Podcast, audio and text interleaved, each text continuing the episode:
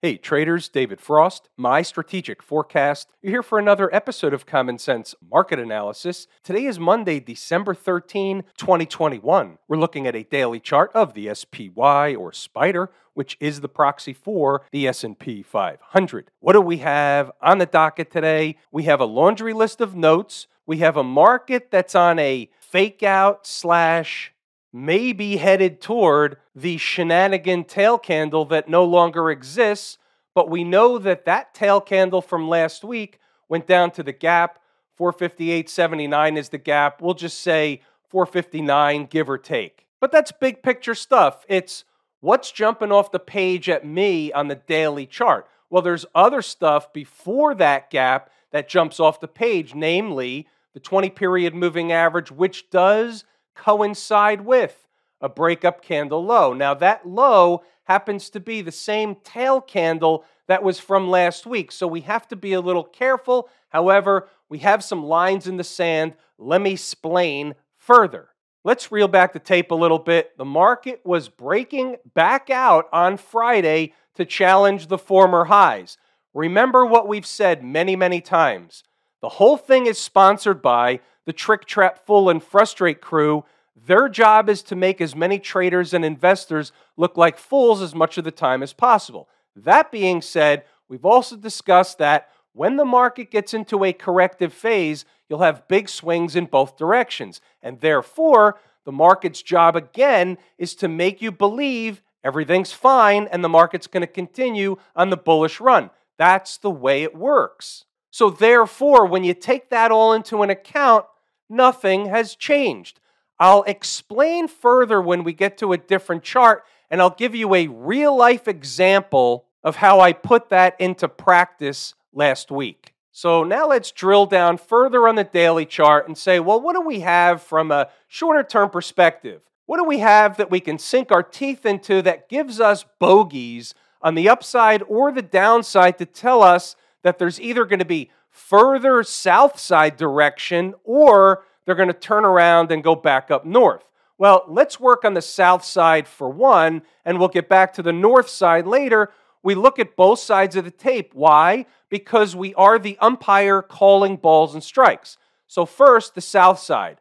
We have the breakup candle low. Forget about the tail candle. We're wiping it off the memory for the time being. The low here is 464.35. We're going to round it to 464 and we're going to say, hey, here's the thing. If they start getting below 464 on an intraday basis, or if they open tomorrow, for example, below 464, that's going to open the door to go down to the gap closer to that 459, 458 and change. They're not going to do it all in one gulp. They're going to have support areas along the way inside the number members will have those numbers at their disposal. Why am I saying 464 rather than the low of this candle, which is 464.35? There's a couple of things. A, you have the 20 period moving average there. It's not exactly the end all be all, it's a guideline, but they spike them through and then they snap back. Not every time, but sometimes. So we're taking that into an account.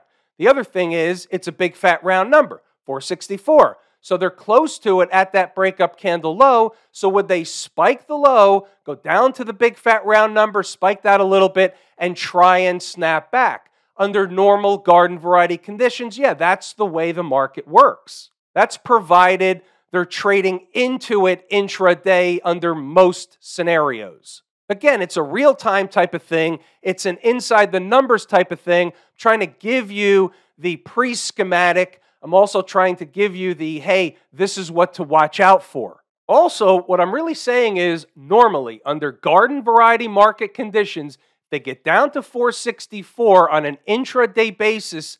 There's going to be a bull bear battle around there. They may spike it for a while and try and fight back to it. What is an important number is both support and resistance. So if they're below, it becomes overhead resistance. If they're above it, it should be some semblance of support waiting for the bull bear battle to ensue. Getting below, closing candles below 464 does open the gap, not necessarily right away, but it opens the gap for that 458 and change to 459 area. What if the other thing is happening? What if we wake up to a gap higher on Tuesday? What's that number that's A, magnetic, and B is overhead resistance? And it's right around 469, maybe up to 469.50, 469 and a quarter. In that neighborhood should be magnetic draw price in if they're headed in that direction. So if they start to trade in the northern direction, you know that's going to be one of the targets on the board. A couple of other things on the docket from a bigger picture perspective. This week we have none other than Kabuki Theater. What does that mean? It means the Fed has their two day meeting Tuesday, culminating on Wednesday afternoon with an announcement. It's really an interest rate announcement, but in this case, we're listening for the taper talk. The market is waiting with bated breath on the taper talk. So, what's going on right now? Is the market trading down to set up a rally after the Fed announcement? That's very possible. That would be in concert with Trick and Company and Shenanigans. We also have this week quadruple witching options expiration. It's the last one of 2021. What does that mean? It means that all the asset classes and the options on the asset classes are expiring this Friday. You get some shenanigans, more so in individual stocks than the index, but the individual stocks affect the index, and therefore you get them in both directions. You'll get rebalancing, you get a flood of volume later in the week and throughout the week. What we have to be aware of is that Trick and Company will be out in full force this week. We're going to drill down a little bit further. Here's a 240 chart. We're looking at the same area. On this chart has a 50 period moving average. Also supports the case that somewhere in and around that breakup candle low is reason for the bull bear battle. Now keep in mind, if you look at this, A, this is a bullish pattern. Well, how can it be a bullish pattern if I keep talking about lower prices? Well, here's the deal this is really what's going on. Now, it stays a bullish pattern until they start getting below here. Then everything changes. If they close candles below the low of that candle, everything changes and it's a different thing going on. So, A, when this type of thing exists, it's normal for them to want to run a test of that area they're likely going to do that. The challenge is do they do more than that test? Do they run price all the way down to fill the gap or even lower, break everybody's heart who was playing a short term long game? Then, after the Fed, they rip the market back up, break everybody's heart that was playing a short term short game. That's the way the market works about the 120 minute chart? This one has something interesting. You have a different moving average down in that neck of the woods. It's a little bit higher than 464, but it's still in the neck of the woods. But what you also have is the opportunity for market symmetry to show you a low in and around that zone. Now, if you're not familiar with how that works, you can go to the course in a module labeled Market Symmetry and find out exactly how that works. What course is that? Lazy E-mini Trader, of course. Don't quote me on the label of the module of the course, but there's a module on market symmetry. Now you go to the hourly chart, and all of a sudden you have somewhat of a convergence of moving averages in and around that area between 465 and a spike below 464. So on the hourly chart, you can see from an intraday perspective where we could begin to make a case where if the market was trading down there after the opening bell, not opening below, but trading down there intraday, we can make a case for that bull bear battle I keep mentioning. What happened inside the numbers today? We're going to run through the commentary. There's some important stuff, so get out your sticky notes. Then we'll circle back to stocks on the move. I think it's important to run through the early thoughts, and we'll scroll up from there. So Monday was starting with somewhat of a positive open early in the morning, Sunday night. The futures opened up. They started up last night and they stayed, and that was as of zero dark 30. We'll call it around 6 a.m. or a little before. If they stayed up, the all time highs were capable of drawing price in. However, they didn't do that, but let's go on. We had a number on the high side or the northbound lane if they kept going up, but in the pre market, they actually turned around. So we don't have to talk about the northern stuff, we'll skip over that. In fact, most of this stuff is northern stuff over here, so we have to scroll up a little bit. What's bearish? What turns the market bearish? How about intraday and very short term bearish would be getting below Friday's close of 470.74. So that was the starting point for what's not bullish. So that's the setup at zero dark 30. We'll scroll up, we'll see what else we got going on. By 907, I'm posting they're slowly creeping lower toward an important number, 471. 471 was mentioned in the pre market notes, but it's not that important for now. Still got to get the thing open anyway. Now, check this out. This is at 923. 469.50 is an interesting spot if they conduct a further shakeout operation. They could spike it, but it should provide support and a set of buyers in and around that spot. Keep it on a sticky note. Depends on how they get there, if they get there. Now, at at 923. Now, I want to go back to a chart. This is a three minute chart. Right in the vertical is today's activity. And the reason why it's a really short term chart, it's not because I use it to trade or anything. It's because I want to show you what happened. So they came into 469.50 and essentially bounced like seven ES points or seven S&P handles. So it goes to show you that these numbers, even though sometimes it's very fast, and that could tend to happen at the opening bell, you still need to know your numbers. And once they start getting below it, it's trouble. All right, let's move along. More notes. By 935, there's your 469.50. We already saw that. 469 is the next spot if they fall and conduct a further shakeout operation. Closing candles above 470 is the other side. Now, watch this real quick. Here is a low of 469.09, and they had a nice rip higher away from that. The high of the next candle is 469.94. So again, 8 9 S&P handles.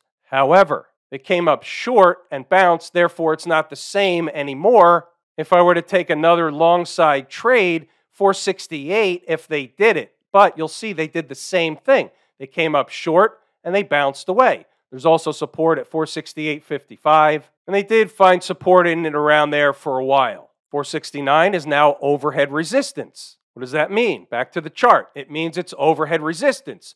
469 is still this line.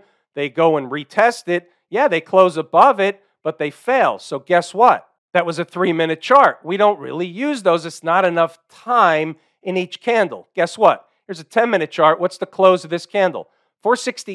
468.97. No accidents, no coincidences. They didn't close above 469. It's important. That's a signal. This one, 15 minute chart, they close above by a few pennies, immediately fail. That's Trick and Company at their finest. Let's move along, see what else we have. Traders who took the long on a spike of 468 need to book profit along the way. We already did that. They went back up and then they failed again. We've kind of jumped ahead a little bit. Let me scroll up, pause the video, read the notes, go back to the charts to double check the work because I want to point out something really interesting. Here in this 1048 post, 466.85 would be next. If you're taking along, you need the numbers. I'm a buyer of 466.85. And there you have it, folks 466.85 and a retest, and they come up short. That was a really important number. That was a tradable opportunity. That was on the board. How are you doing? Traders inside the numbers, not necessarily all of them, but there were certainly plenty of traders that did take that opportunity. Again, I'm going to scroll up and I'm going to let you pause the video, read the notes, go back to the charts to double check the work. You'll see a lot of commentary. You'll see some commentary about the market acting a little funny. And when the market acts a little funny, like they miss numbers by a little bit, it raises my antenna to say, hey, something a little bit different is likely going on. The market's acting a little funny. It's really being driven by Trick and Company. Continuing on, again, read the notes, go back to the charts to double check the work. You'll see we'll go out in the afternoon was relatively quiet. The market was getting a bounce back away from that area. And then they kind of killed him into the close, but killing him into the close doesn't leave you any time on the clock to do anything with it for a tradable intraday opportunity. Early this morning, the market was really dead as a doornail from a stocks on the move perspective. RCL was the only one that came into its number. Dollar Tree, Fox A, and BABA did not. Here's Royal Caribbean. They didn't really do it in the manner in which we prefer. They creeped into the number. They kind of gave you half a deal before going lower. The fact that they came close, and didn't do it in the manner in which we prefer, took it off the board for most traders. Here's a 15 minute chart. You can even see here's a gap. So the gap is at 71.65. So look at this candle here. They come to 71.76 and they bounce away. So they even preclude you from taking the trade at the gap. Either way, you could see the numbers work. It was an important area. They just didn't give us the rocket ride. What's going on over in Camp IWM? Well, it's more of the same. They ran a test of the convergence of the moving averages. They're coming back down. It's a bearish chart. It's leading in terms of percentage down on a relative basis. Why is that important? Because it's my favorite market leading indicator. That's why. Down 1.6% against the SPY that was down less than 1%. So I have to take notice of that. This is a bearish chart below all the moving averages. And here's even a weekly chart, and you can see below the convergence of the 50 and the 20 week moving average. So, unless there's a quick rescue operation, the IWM's in trouble. Now, what's the likelihood that the IWM is going to go down and down and down, and everything else is going to stay whole and be in a bullish market? It's not likely. It doesn't happen that way. This is a warning signal. Again, this is a flare up in the air. They had a breakout and then a failed breakout. What happens on a failed breakout by getting below these moving averages on a weekly chart? It's telling you it's a real bona fide failed breakout until or unless they have a rescue operation back above. Period. What's going on with the folks out in Silicon Valley, the Q people? Well, this is interesting because it brings me back to something I talked about earlier in the video that I said I would circle back to. Well, this is the circle we talked about the mind games that the market plays, sponsored by the Trick Trap Fool and Frustrate crew. They make you believe everything's fine, they hit it again. Failed breakout, they hit it again. This is the way these things work. We've talked about it a number of times. The market is a mind fork. Now, I said I was going to give you a practical example of how we put this stuff into use. This is a trade that was put on in the lazy swing trader up here, the market collapsed immediately. We were immediately in the money. And then all of a sudden, we were immediately back to square one. Well, guess what? Back to square one was, as I like to call it, another bite at the apple. The original trade was not put on with a full position in case they went higher at the time. So, guess what? We took the opportunity to put another portion of the trade with another bite at the apple. Now, look at this. Now we're talking about the same area we talked about in the SPY, but here's the Qs. The low is 392.99. Well, what was the close today? How about below that? 392.26. Guess what? The Qs are ahead on a relative basis and the same area on the chart as the SPY. That's not a bullish close, that's a bearish close. That's a recapture on the downside of the 20 period moving average and a loss of that breakup candle low. You see how this all works together? What about the folks down at the transportation department? Now they weren't down that much more than the S&P 500. So we've got a couple of things going on at the transportation department. So A number 1 is we can make a case this is a bullish pattern. And keep in mind, we treat each chart independently of one another. So this is a bullish pattern until what? until they get below the low of this breakup candle. The low is 15,995 and change. But keep this in mind you have a 50 period moving average right there, and you have another breakup candle right below it. I'm not saying the transports can't fall apart. All I'm saying is they're not in the same position as the other markets. And when I see that, always in the back of my mind is we treat each chart independent. And by the way, the transports are my favorite canary in the coal mine, second favorite market leading indicator. So we're watching the transports for a possible flare up in the air for another bullish run, another pop in the market, a la what happens on Wednesday after the Fed announcement, Kabuki Theater. That whole puzzle begins to take shape or at least we have an idea and an awareness of what might be going on if certain other things develop in the other markets and they start getting back above certain things after maybe hitting certain targets on the downside.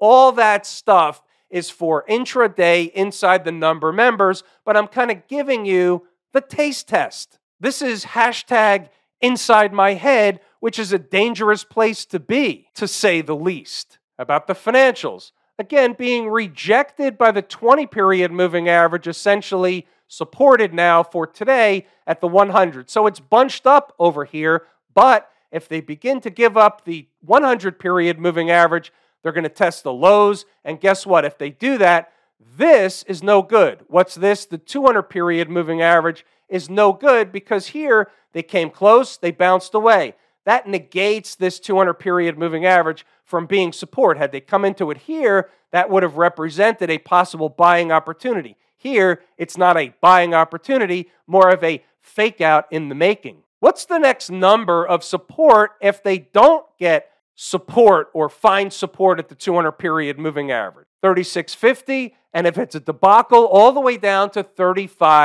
3545. Write that down, put it on a sticky note, you never know. What do we have here over at Smashmouth Country? Well, we have another fake out operation that's failing or another bullish operation that's failing. What we have is a market that's failing. And here's what I want to point out.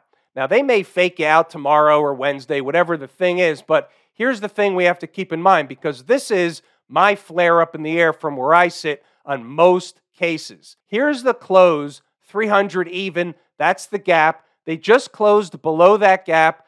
That's a flare up in the air for me. Why is that? Because they had an opportunity to close above it. They had an opportunity to fill the gap and trade back up. They didn't do that. Now, maybe they reverse it first thing in the morning, maybe they don't. To me, that's a negative sign. They gave up the 20 period moving average and closed below that gap all in one shot today. That's a negative sign. And Smashmouth, or the Philadelphia Semiconductor Index, is a pretty good proxy for the tech space.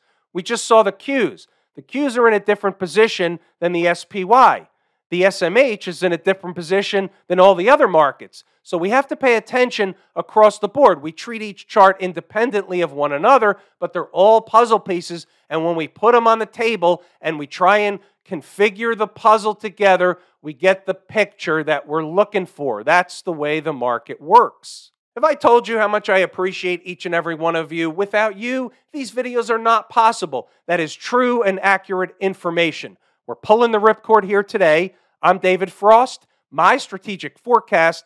Thanks again for tuning in to another episode of Common Sense Market Analysis.